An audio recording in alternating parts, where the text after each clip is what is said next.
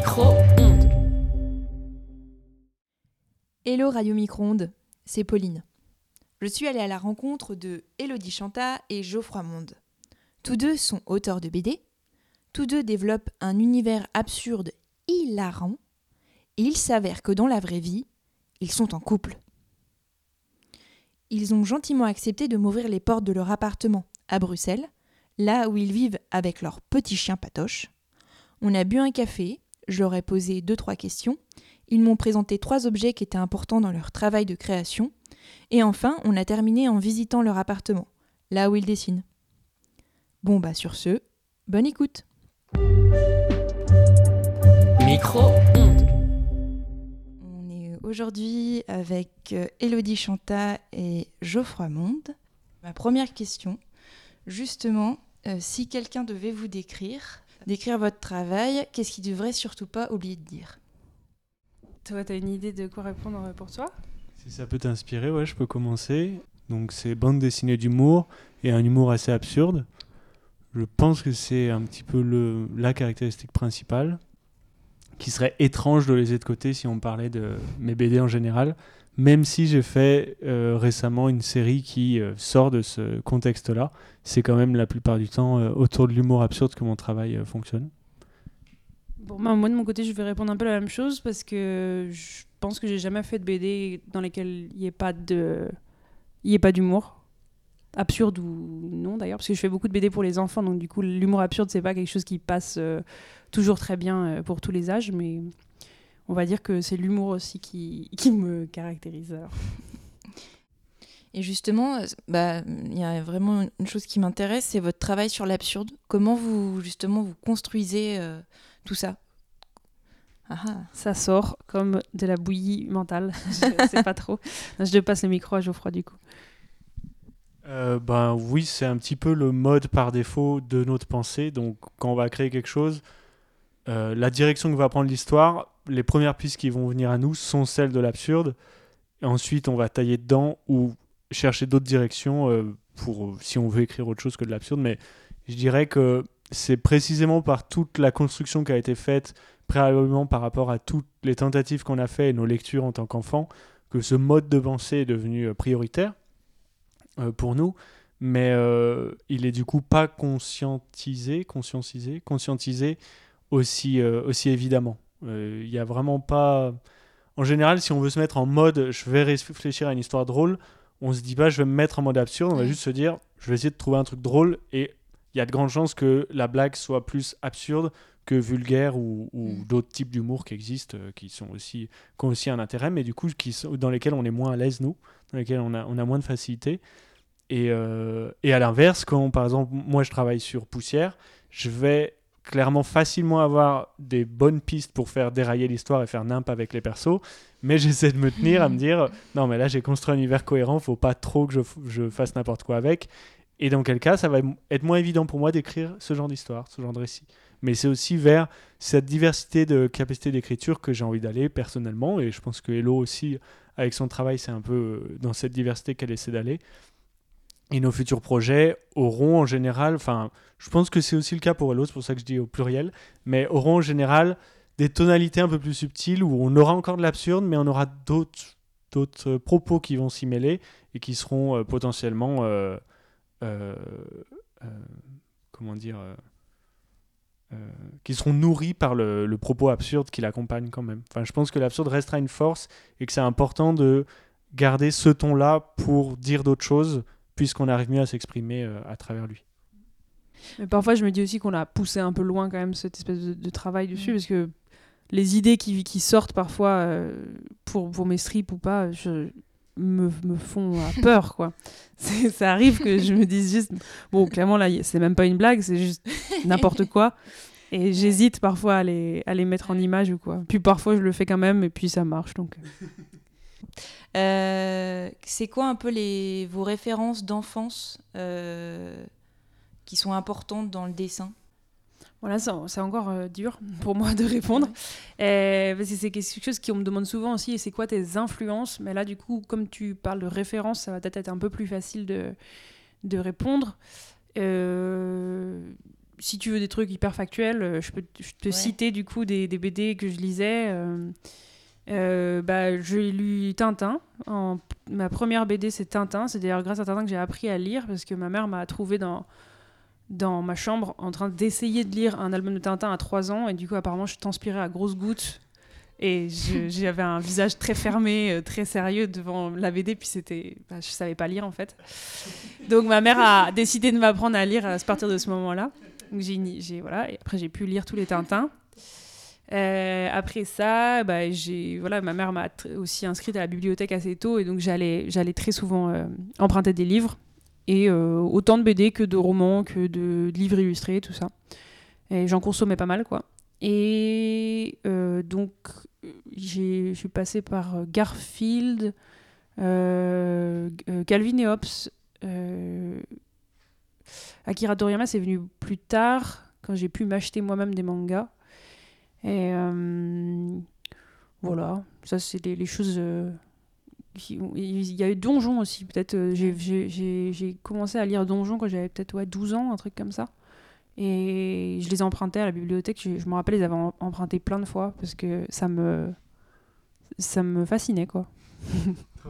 Ah ouais, et tu, pour, pourquoi Ben parce que c'était comme des albums franco-belges, un peu comme Tintin, mais sauf que c'était plus irrévérencieux. Il y avait des, des, blagues un peu plus interdites, quoi, je sais pas. Et puis les, les graphismes aussi étaient, que ce soit Lewis ou euh, enfin Lewis Trondheim ou, ou Johan Sfar ou Boulet, qui en a illustré certains aussi, ça, ça change, ça sortait un peu de l'ordinaire, quoi. Ça sortait du, du truc franco-belge un peu classique.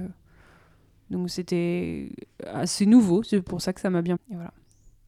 Et du coup, toi, Geoffroy, c'est quoi tes références euh, Euh, moi, je vais pouvoir euh, répéter exactement la même histoire qu'Hello, parce que j'ai aussi appris à lire avec Tintin. C'est pareil, ma maman, tous les soirs, on lisait, elle, me, elle me lisait les bulles à voix haute, et puis on lisait ensemble les Tintins. Donc Tintin aussi en premier, en premier lieu dans la, dans la première, dans la pr- un premier tour. Et ensuite, euh, je pense que c'est principalement. Bah, été abonné à Spirou en primaire, donc je pense que tous les trucs classiques de Spirou m'ont énormément euh, euh, forgé, entre guillemets.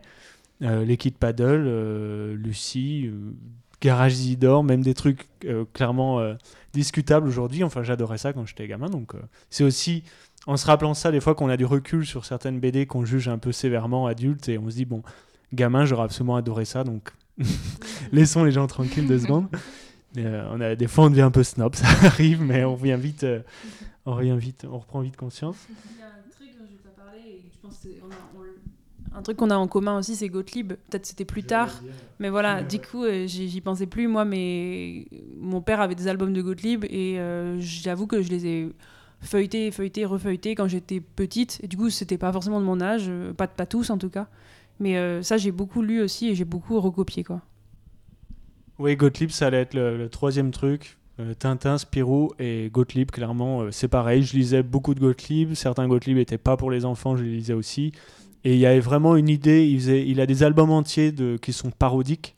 Et c'est clairement une démarche que j'ai beaucoup eue dans mes BD d'humour où je pars de, de, points de départ assez traditionnels et je les parodie, je les fais partir dans, dans diverses directions. Et ça, c'est quelque chose que qu'on voit euh, chez Gottlieb dès le début. Donc quand on est gamin, je pense que ça a eu beaucoup d'influence sur moi en termes d'humour. euh, et euh, hors BD, il y a les Monty Python qui, à la, euh, au même âge, ma mère me m'avait fait découvrir aussi. Donc c'est clairement des gens qui sont très très versés dans l'humour absurde. Donc je peux pas imaginer que ça n'a pas eu une grosse influence sur moi étant enfant.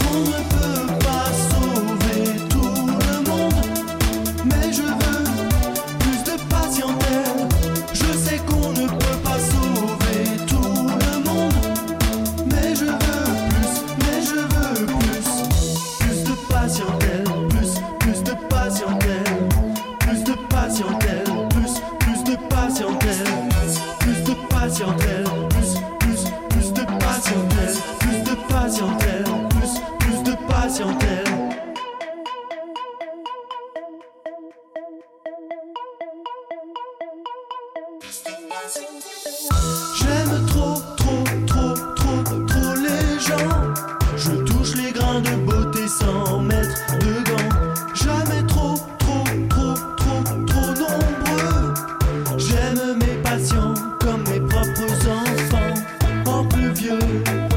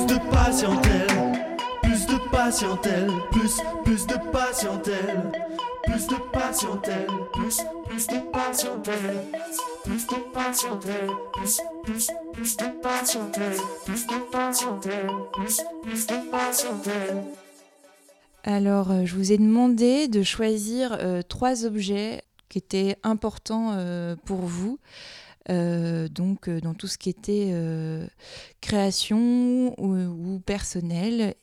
Et donc, est-ce que vous pouvez me les décrire? Peut-être qu'on peut commencer par Elodie.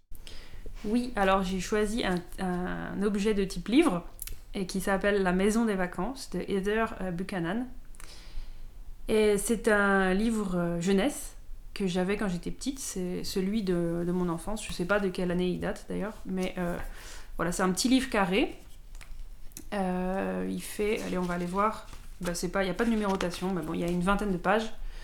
Et ça met en scène une famille de souriceaux qui construisent une maison de vacances pour leur maman. C'est Robin qui est à l'origine de tout ça. Et il décide de faire une surprise avec ses 1, 2, 3, 4, 5 petites sœurs qui ont toutes des noms de fleurs. Et, euh, voilà. Et je pense que c'est assez euh, représentatif des livres que j'avais quand j'étais toute petite.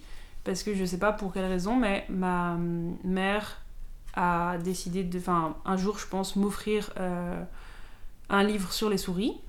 Et, enfin, avec des souris. Et puis, et puis j'ai dû adorer ça parce que j'en avais une centaine de bouquins sur les souris. euh, que, Ouais. que ce soit des souris euh, mi- euh, comment dire, euh, minimalistes, euh, réalistes. J'avais euh, toute forme de récit sur les souris. Et euh, j'adorais ça vraiment. J'ai Là, eu c'est des- réaliste. J'ai eu des. Là, c'est mi-réaliste, mi. euh, mi. euh, Ouais, mi-fou. mi-mignon, quoi. Elles ont des petites fleurs sur la tête, etc. En fait, ce que j'aime bien dans ce livre, c'est que ça fourmille de détails. Il y a beaucoup, beaucoup de détails, et je crois que c'est ça que j'aime bien mettre dans mes illustrations aussi. Mm. Et, euh, et, euh, et voilà, encore aujourd'hui, euh, je suis un peu habitée par les souris, donc il y a tout le temps des, des, des souris dans mes, dans mes histoires. Et, et voilà, je pense que ça, c'est ça, ça, ça a bien construit mon univers, quoi. Ouais, carrément. Et euh, pareil, genre, quand, j'étais enfant, j'ai eu aussi euh, mon chat qui a tué une, une souris euh, du dehors, quoi, une petite musaraigne, je pense.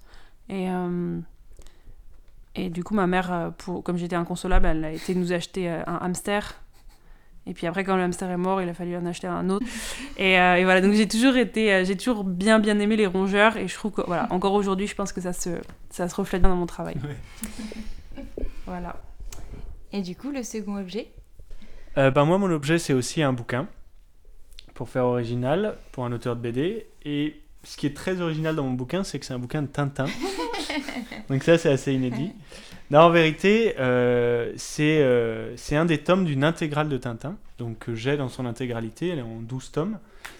Et, euh, et je la vois plus comme un objet fétiche que réellement juste avoir ces Tintins chez soi, dans le sens où c'est une collection... euh, je, pour la décrire, je saurais pas trop dire, c'est du cuir ça? Non, c'est peut-être du faux cuir, enfin... C'est un truc qui fait genre cuir, qui fait genre reliure cuir euh, comme, comme une, une collection encyclopédique, euh, assez élégante, euh, clairement qui fait moins bouquin d'enfant, et qui était en fait dans la bibliothèque de ma tante quand j'étais petit, parce que moi chez ma maman les Tintins que je lisais c'est ceux qu'on a tous euh, avec la tranche colorée là, et toutes les couleurs. Et donc je lisais euh, ces, ces gros volumes euh, qui sont en fait l'œuvre intégrale d'Hergé. Donc il y a tous les Tintins, mais il y a aussi les Kik et Fluke, les, les euh, Josette et Joko et tous les autres trucs euh, weirdas qu'il a fait. Et donc, euh, c'était, je passais mes vacances là-bas, chez ma tante, à lire ces gros volumes sur la, sur la moquette de la bibliothèque. pendant que tout le monde jouait dehors au soleil. Et j'adorais juste ce- cette bibliothèque et clairement il y a c'est plus le côté fétiche de l'objet euh, qui fait que je l'ai aujourd'hui chez moi. Je suis pas du tout sans arrêt en train de les feuilleter ou, ou de naviguer dedans. Même si je les sors quand même. Je les sors quand même plus Ouais. souvent que, Ouais. que j'aurais pensé. Il y a notamment une case importante où Tintin mange du poulet euh, assis sur un, un- un train parce qu'il vient de voler du poulet au, au rayon, euh, au wagon restaurant. Et donc souvent quand je mange du poulet avec mes doigts et sans couvert, je dis que je fais Tintin et pour le justifier, je montre à Elodie la case où Tintin fait ça. C'est vrai que ça Et arrive souvent. ouais. ça, euh, voilà, c'est quelque chose qui arrive. Vous faites souvent des trucs, enfin, genre c'est un peu comme des déjà-vus, mais dans des cases de BD. euh, Plus ou moins. Arrivé, ouais, Je pense que, en tout cas là, c'est clairement, je sais que petit, cette marque, Ouais. cette case m'avait trop Ah oui, marqué et d'accord. du coup, à chaque fois, l'idée de manger une cuisse de quelque chose de cette façon, euh, c'est très tentant quoi. Mais comme, euh, oui, comme Tintin, c'est une influence commune qu'on a.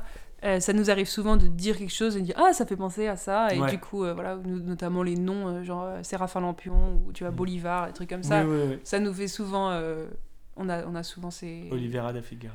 voilà des On a souvent des noms idiots qui On nous viennent dans nos propres récits et clairement Tintin est café de noms idiots donc on a on fait souvent euh, des références effectivement à ça donc c'est aussi une façon d'avoir accès à tout ce qu'Hergé a fait dès qu'on a ce genre de petites références qui nous viennent et euh, avoir l'ensemble de la collection avec moi c'est ça a clairement une valeur euh, plus sentimentale et donc plus personnelle que simplement que les autres bouquins de ma bibliothèque quoi.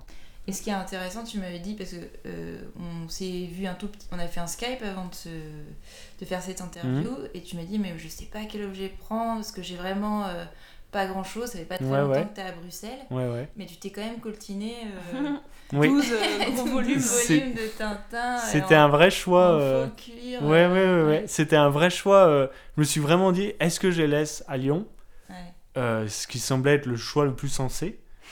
Et en même temps, je me disais, pff, en fait, c'était compliqué que je les récupère. C'était lié à ma tante qui a déménagé à l'autre bout du monde, mon oncle qui est mort, la maison qui n'existe plus. Je savais même plus vraiment où étaient ces livres.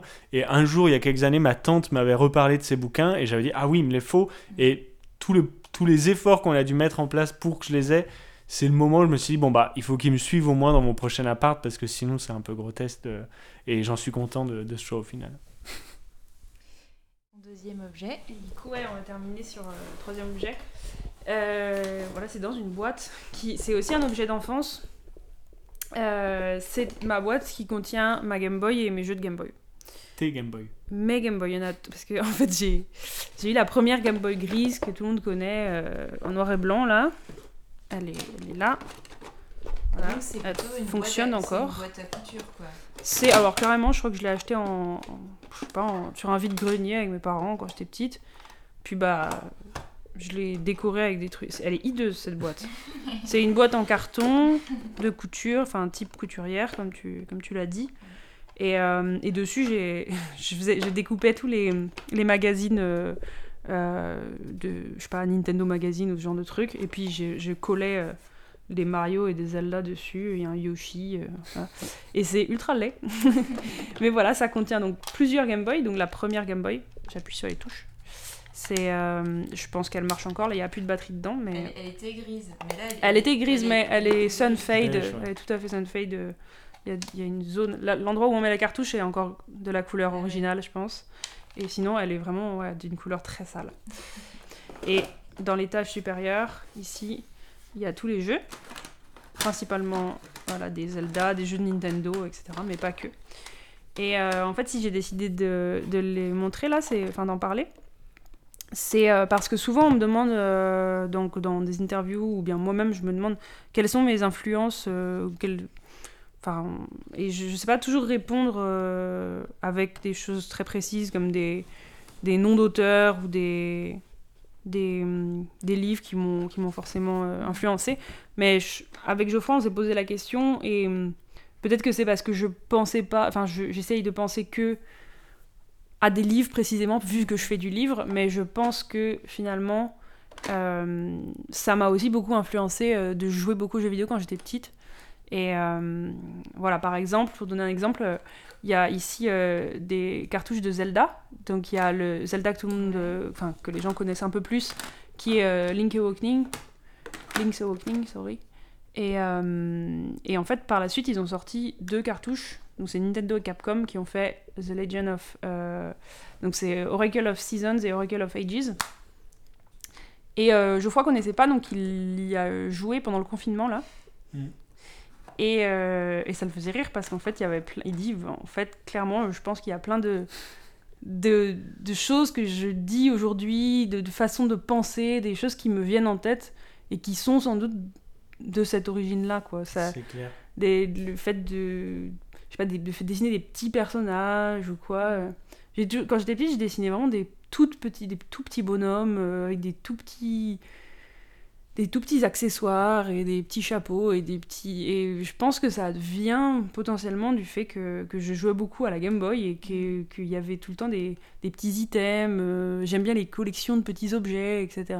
Ouais. Et ça doit euh, en partie venir de là. C'est vrai que quand j'ai joué au jeu, j'ai beaucoup ri très souvent parce que je voyais le petit cerveau d'Elodie en, train de se- en train de se nervurer de souvenirs et de mémoires qui sortaient de là et, et de se construire pour donner aujourd'hui toutes les idées euh, qui lui sortent euh, naturellement. Quoi.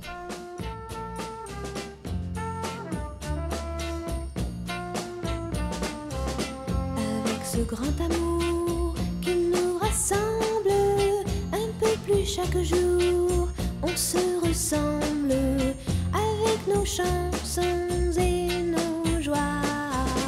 On se ressemble, toi et moi, ainsi que deux enfants aux yeux trop tendres, trop longtemps séparés que nous rassemble depuis que nous sommes ensemble.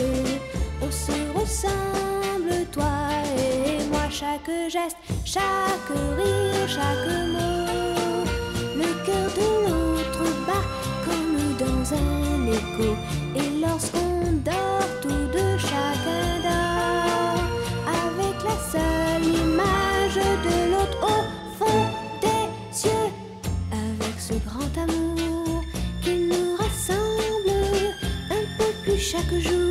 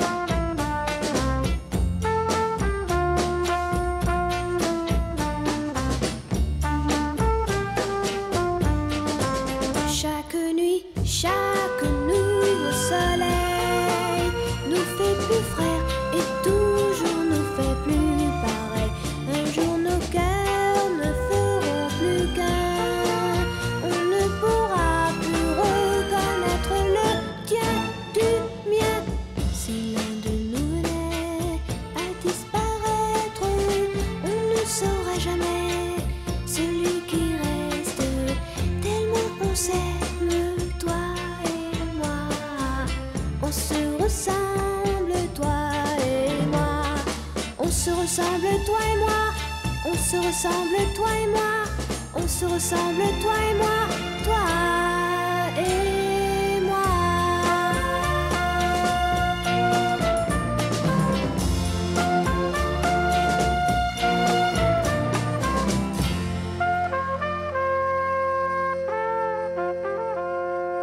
En fait, avant, avant qu'on se mette ensemble avec Geoffroy, on était colocataires pendant pas très très longtemps.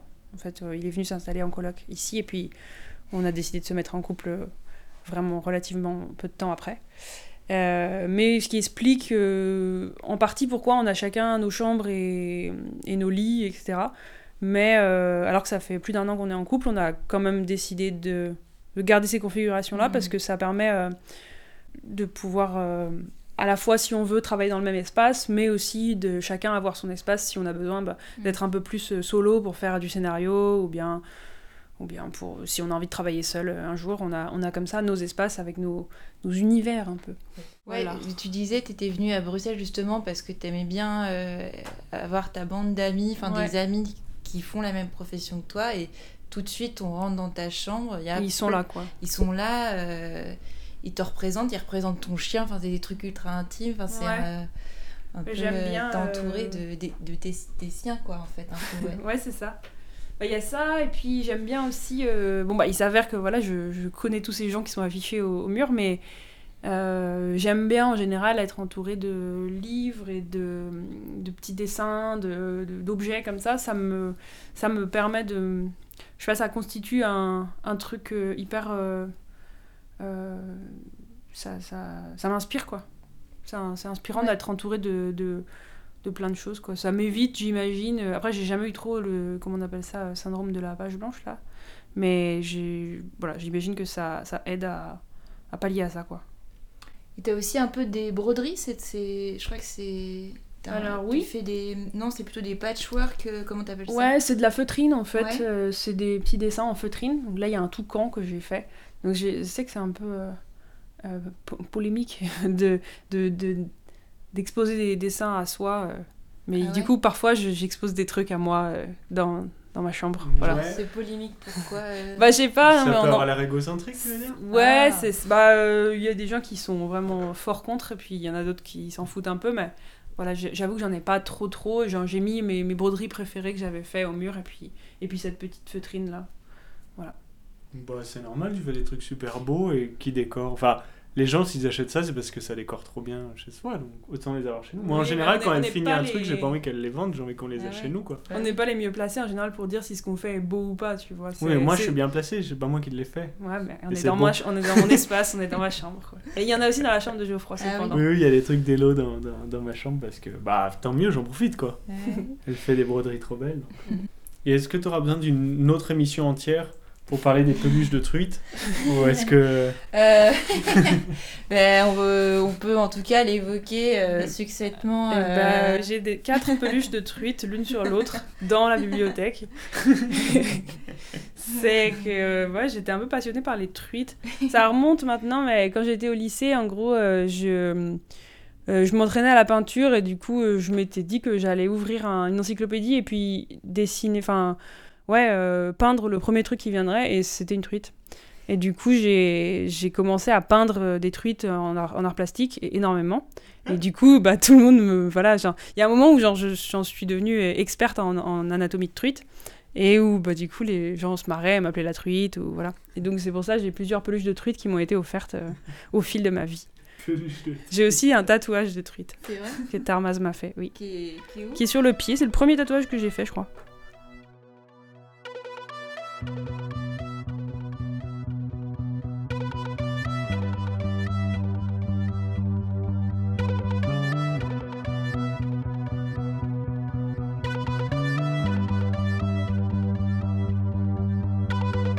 sing a song for Linda, Mustafa, Jean-Pierre, Fatima, Michel and Paul. The brain I've got, les flamands et les wallons.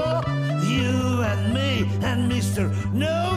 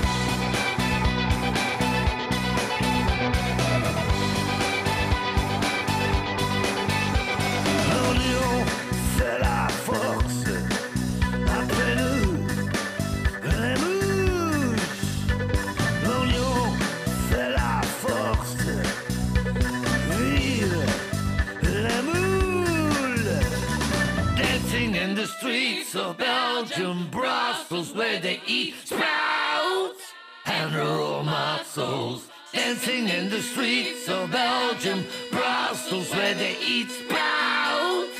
And raw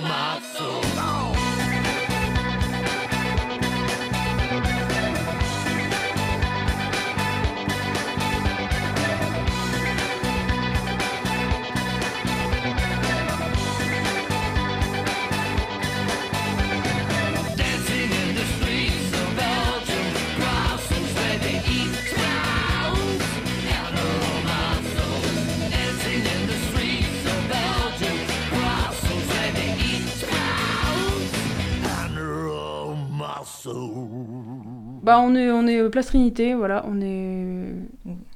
On est. euh, c'est assez bruyant par moment, Ouais. mais en ce moment, il y a plus de tram qui passe parce qu'il y a des travaux. Et euh, du coup, on entend plus les travaux que le tram.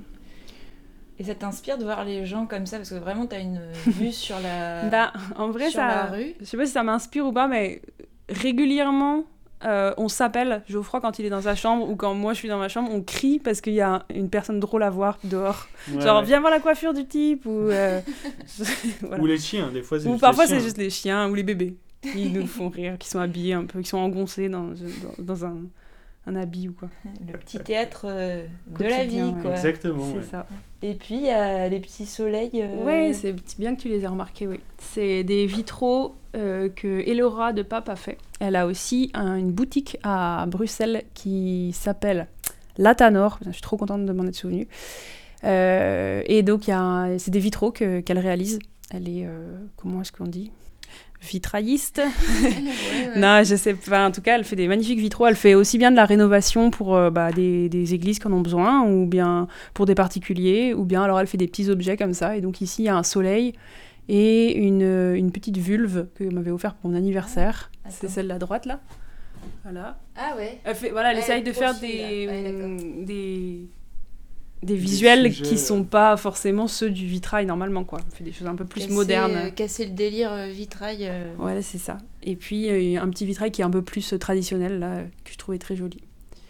Avec des cristaux. Les cristaux, il y a une signification. Bah, euh, c'est plus pour décorer, voilà, c'est des cristaux que j'ai pareil, je pense que je, je les ai pas récupérés au jeu de balle, ceux-là, mais Ouais. genre, il y a un moment, je t'aimais bien traîner dans les. Enfin, acheter un peu tout et n'importe quoi dans les. dans les, les vides-greniers, euh, brocantes, etc. Et ça, ça doit venir d'un lustre. Ouais, précise bien que les cristaux ont pas de sens pour toi. hein. Ah Parce oui que sinon, t'es juste une folle si t'as les cristaux. euh, Pourquoi? Ouais, genre Non, les- non, non, mais Ouais, c'est pas genre ça. les- l'astrologie et tout, Ouais, ça t'énerve? T'as des Ça choses à dire? Bah, j'avoue que oui, je suis pas hyper passionnée, non. Et en plus, ça déçoit beaucoup de gens parce que comme euh, bah, Tarmaz et moi, on est dans le milieu du tatouage et on est, on est un peu. euh, Enfin, je sais pas, on, on a une imagerie euh, qui est accolée à notre travail euh, qui est celui de la sorcellerie, etc. Mais. euh, et du coup, il y a beaucoup de clientes ou. bah, Il y a des gens qui, qui pensent qu'on est, euh, enfin, qu'on sait lire le tarot et qu'on peut euh, se recharger en énergie avec des cristaux et, et en fait, bah, pas trop, quoi. Mais parce que c'est euh, intéressant parce que c'est souvent lié au féminisme, ce, ce truc-là. Et donc, je, me- je peux me permettre de dire, je- tu me coupes si t'es pas d'accord avec ça, mais tu m'avais dit que t'étais féministe. Ça, il n'y a pas de problème là-dessus. Non, aucun. C'est vrai Et- mais du coup, il y a, il y a cette tendance un peu, euh, la mythologie ou les, les croyances euh, un peu sorcières, sorcières tout ça, c'est- Mm. pas trop euh, quelque chose. euh, Ben, en fait, si, ça fait tout à fait partie de mon imagerie, parce que bah, la preuve, enfin voilà, j'ai fait euh, deux euh, tomes euh, sur euh, l'histoire d'une petite sorcière qui rentre à l'école. euh, J'adore ces, ces- ces thèmes fantastiques. euh, voilà, la, la- la prochaine BD que je sors euh, chez La Ville Brûle, ça parle aussi d'une sorcière. Et puis j'ai des cristaux, mais c'est juste que je leur donne pas euh, euh, de signification particulière. Quoi. Je, je trouve que c'est super joli et j'aime bien l'imagerie, mais par contre, euh, euh, je leur prête pas de vocation, Mhm. tu vois, médicinale ou quoi. Je, je, j'aime l'imagerie, mais j'y crois pas. Mais c'est comme par exemple l'imagerie religieuse en général, tu vois, genre j'adore tout ce qui se trouve dans les églises, je trouve ça super beau, j'adore visiter des églises et, et euh, voilà, j'adore les sculptures et les, les j'ai un ostensoir euh, tatoué sur moi. Euh, je, je trouve que c'est très joli l'imagerie euh, religieuse, mais bah je suis pas du tout euh, croyante pour Mhm. dessous quoi. Mais ça va avec l'absurde. Enfin, c'est marrant parce que le texte, euh, il y a un texte sur ton site, Geoffroy, Ouais. sur l'absurde et euh, qui dit un peu ça en fait. Enfin, je sais où. Enfin, il y a. Tu dis en fait, il n'y a pas de sens dans ce monde, donc. euh, ouais, on l'injecte. Voilà. ou- On l'injecte à l'envie effectivement, la charge de sens qu'on va mettre dans les choses euh, variera entre euh, croyances et entre personnes. Et, et c'est vrai que certaines symboliques vont plus te parler, euh, les sorcières et surtout le- la symbolique féministe des sorcières, sans pour autant que tu plonges euh, peut-être la première dans Mm. tout ce qui va autour des croyances autour des sorcières. Surtout, j'ai l'impression que la posture féministe rapport aux, aux sorcières est plus justement de débunker le principe que les sorcières existent, mais plutôt qu'elles représentent des sûr. figures féminines réelles. Ouais. Donc, aller à fond dans les cristaux et dans l'astrologie, c'est presque aller à l'encontre un peu de, de cette symbolique-là. Ouais, je suis d'accord avec ça.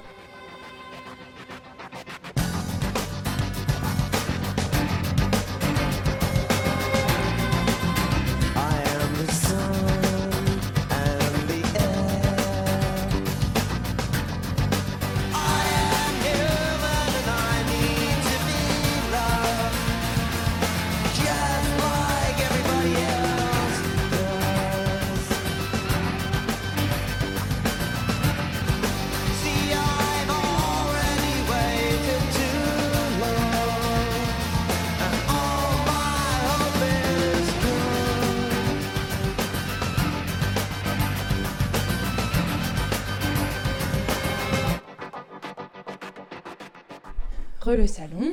Ah oui, il y a un portrait quand même euh, Ah, assez imposant. euh, Ouais, quand même. Ouais. À ton Euh, avis, c'est l'ancêtre de Geoffroy ou le mien? Bah, je sais pas, mettez-vous tous les deux à côté. euh, Les yeux. Ah, euh, toi? Moi, C'est Geoffroy? ouais. Ok. C'est Ah. un tableau d'un ancêtre. Mais il me ressemble pas du tout, en Non, mais attends, je je suis venue avec trois, trois trucs. Alors oui, alors, Ça va carrément avec les encyclopédies. en Mais- fait. C'est exactement la même histoire. En plus, c'est un tableau que j'ai, qui était compliqué à récupérer, qui, apparten- qui était chez mon grand-père quand j'étais tout petit et qui Ouais. m'avait fasciné quand j'étais tout petit. Et euh, bon, euh, quand mon grand-père est mort il y a quelques années, il s'est retrouvé je sais plus où le tableau. Après, il est allé chez ma mère et quand j'ai eu mon appart chez moi, euh, pour moi à Lyon, j'ai dit j'aimerais trop avoir ce tableau et puis il était convenu qu'il me reviendrait Euh, parce que bon, en, en vérité, euh, j'ai c'est issu d'une noblesse qu'on a eue il y a très longtemps, mais euh, je peux vraiment dire que le parcours de vie de ma mère ou de moi ait bénéficié de ce- cet héritage Mm. assez prestigieux.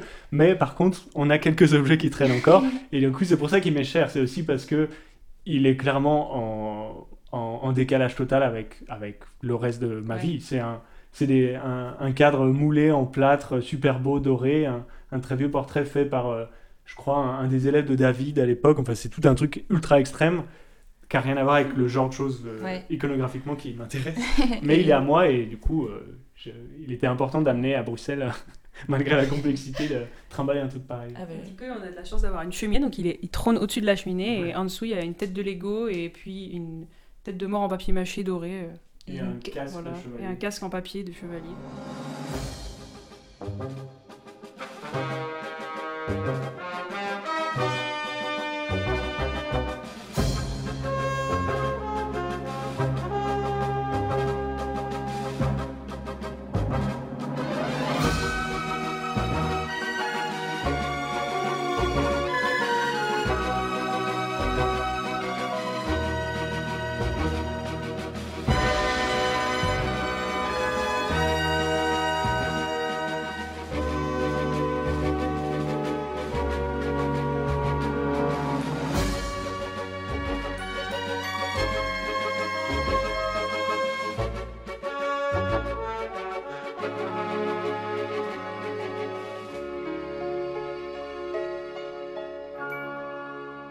On est dans ta chambre et on voit aussi euh, moins de trucs, mais il y a des trucs. J'ai quand même le- énormément de fiches d'anatomie euh, au-dessus de mon écran. Donc c'est c'est vraiment ça que je vois quand je travaille. C'est pas toutes les belles images qu'il y a sur le mur de gauche. Et euh, voilà, c'est des tout plein de visuels, de références sur lesquels je vois la façon dont les lumières frappent euh, des corps ou les visages, euh, des anatomies euh, diverses. Voilà. C'est vraiment purement euh, Mm. du travail. C'est même pas des belles impressions. C'est assez laid en noir et blanc. Et euh, mis à la pâte à fixe. Et c'est plus ça mon décor euh, qui m'a suivi de Lyon également. Mais peut-être euh, quand vous travaillez, vous n'avez pas les mêmes espaces mentaux. Je pense pas, ouais. Parce que en fait, euh, j'ai pas le même style de dessin. Geoffroy, comme il fait du réaliste, il a besoin d'avoir de la doc pour euh, l'anatomie, pour la lumière et tout. Alors que moi, euh, il faut plus que j'aille creuser dans, je sais pas, mon imaginaire ou quoi pour, pour inventer des, des bonhommes débiles. Et puis parfois, juste avoir euh, un dessin de fleurs euh, qui sort de nulle part à côté, ça va me donner l'inspiration. quoi. Ouais, ouais, c'est vrai. Et euh, comme tu vois, dans, chacun de nos, dans chacune de nos chambres ateliers, il y a un siège. Elle aussi, elle avait un fauteuil. Et en fait, c'est clairement uniquement installé pour l'autre. c'est pas moi qui m'amuse à aller sur ce siège et elle, elle va pas non plus trop sur son fauteuil. C'est parce que maintenant qu'on peut travailler dans la chambre de l'autre sur, euh, sur différentes étapes de notre travail, on, on fait très souvent ça. En général, euh, il y en a un qui doit bosser sur son ordi, du coup l'autre s'arrange à avoir un truc à bosser sur tablette et on peut être dans la même pièce. Ouais, et puis vous avez un troisième petit colocataire. Ouais, il y a Patoche, qui est donc euh, le chien d'Elodie et son ex-copain. Ils ont la garde partagée de, de Patoche. Et donc, euh, nous qui l'avons. On essaye de faire 4 jours, 4 jours, enfin à peu près, quoi, mais parfois ça, ça, ça change. Et là, en ce moment, c'est nous qui l'avons. Et donc je suis son beau-père. moi. Ouais, Je suis le beau-père dans ce modèle-là, quoi. voilà, c'est ça. Alors Patoche, est-ce que tu as les choses à te dire? C'est quoi comme race? C'est un pincher, donc il est noir et feu. Et euh, en fait, on l'a pris dans un refuge à côté de Mons, à Mézières. Ça s'appelle Narche le Noé. Il avait déjà 4 ans quand on l'a pris et maintenant il a, euh, il a 6 ans. Et euh, il ressemble toujours à un jeune chiot parce qu'il a eu des. bah, voilà, il s'est pas retrouvé dans un refuge par hasard. En fait, il a eu une, une enfance un peu triste. Et, euh, du coup, il a eu des problèmes de croissance. Donc, il a un peu cet aspect. euh, il adore jouer. Il est hyper chiot quoi, dans son comportement parce que je pense qu'il a eu une petite enfance malheureuse. Alors, il se rattrape. Il est très très. Il saute partout. Ouais. Ouais. Là, il est presque calme encore. Il sait Ah ouais vraiment être plus, plus foufou quoi.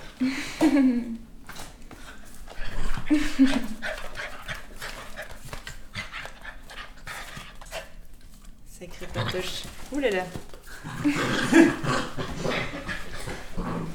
Et bah, Elodie, euh, Geoffroy, euh, merci de m'avoir accueilli chez vous. Bah, Pas merci à toi. Merci d'être venu. C'était très chouette. Et puis. euh, Et puis voilà. Moi j'adore cette fin. Garde celle-là et puis voilà. Je souhaiterais juste ajouter que Elodie Chanta vient de sortir la BD Crevettes les premières années aux éditions La Pastèque et que Geoffroy Monde vient de sortir Le privilège des dieux dans la collection BDQ des requins marteaux. Et sur ce, bonne lecture Micro-ondes.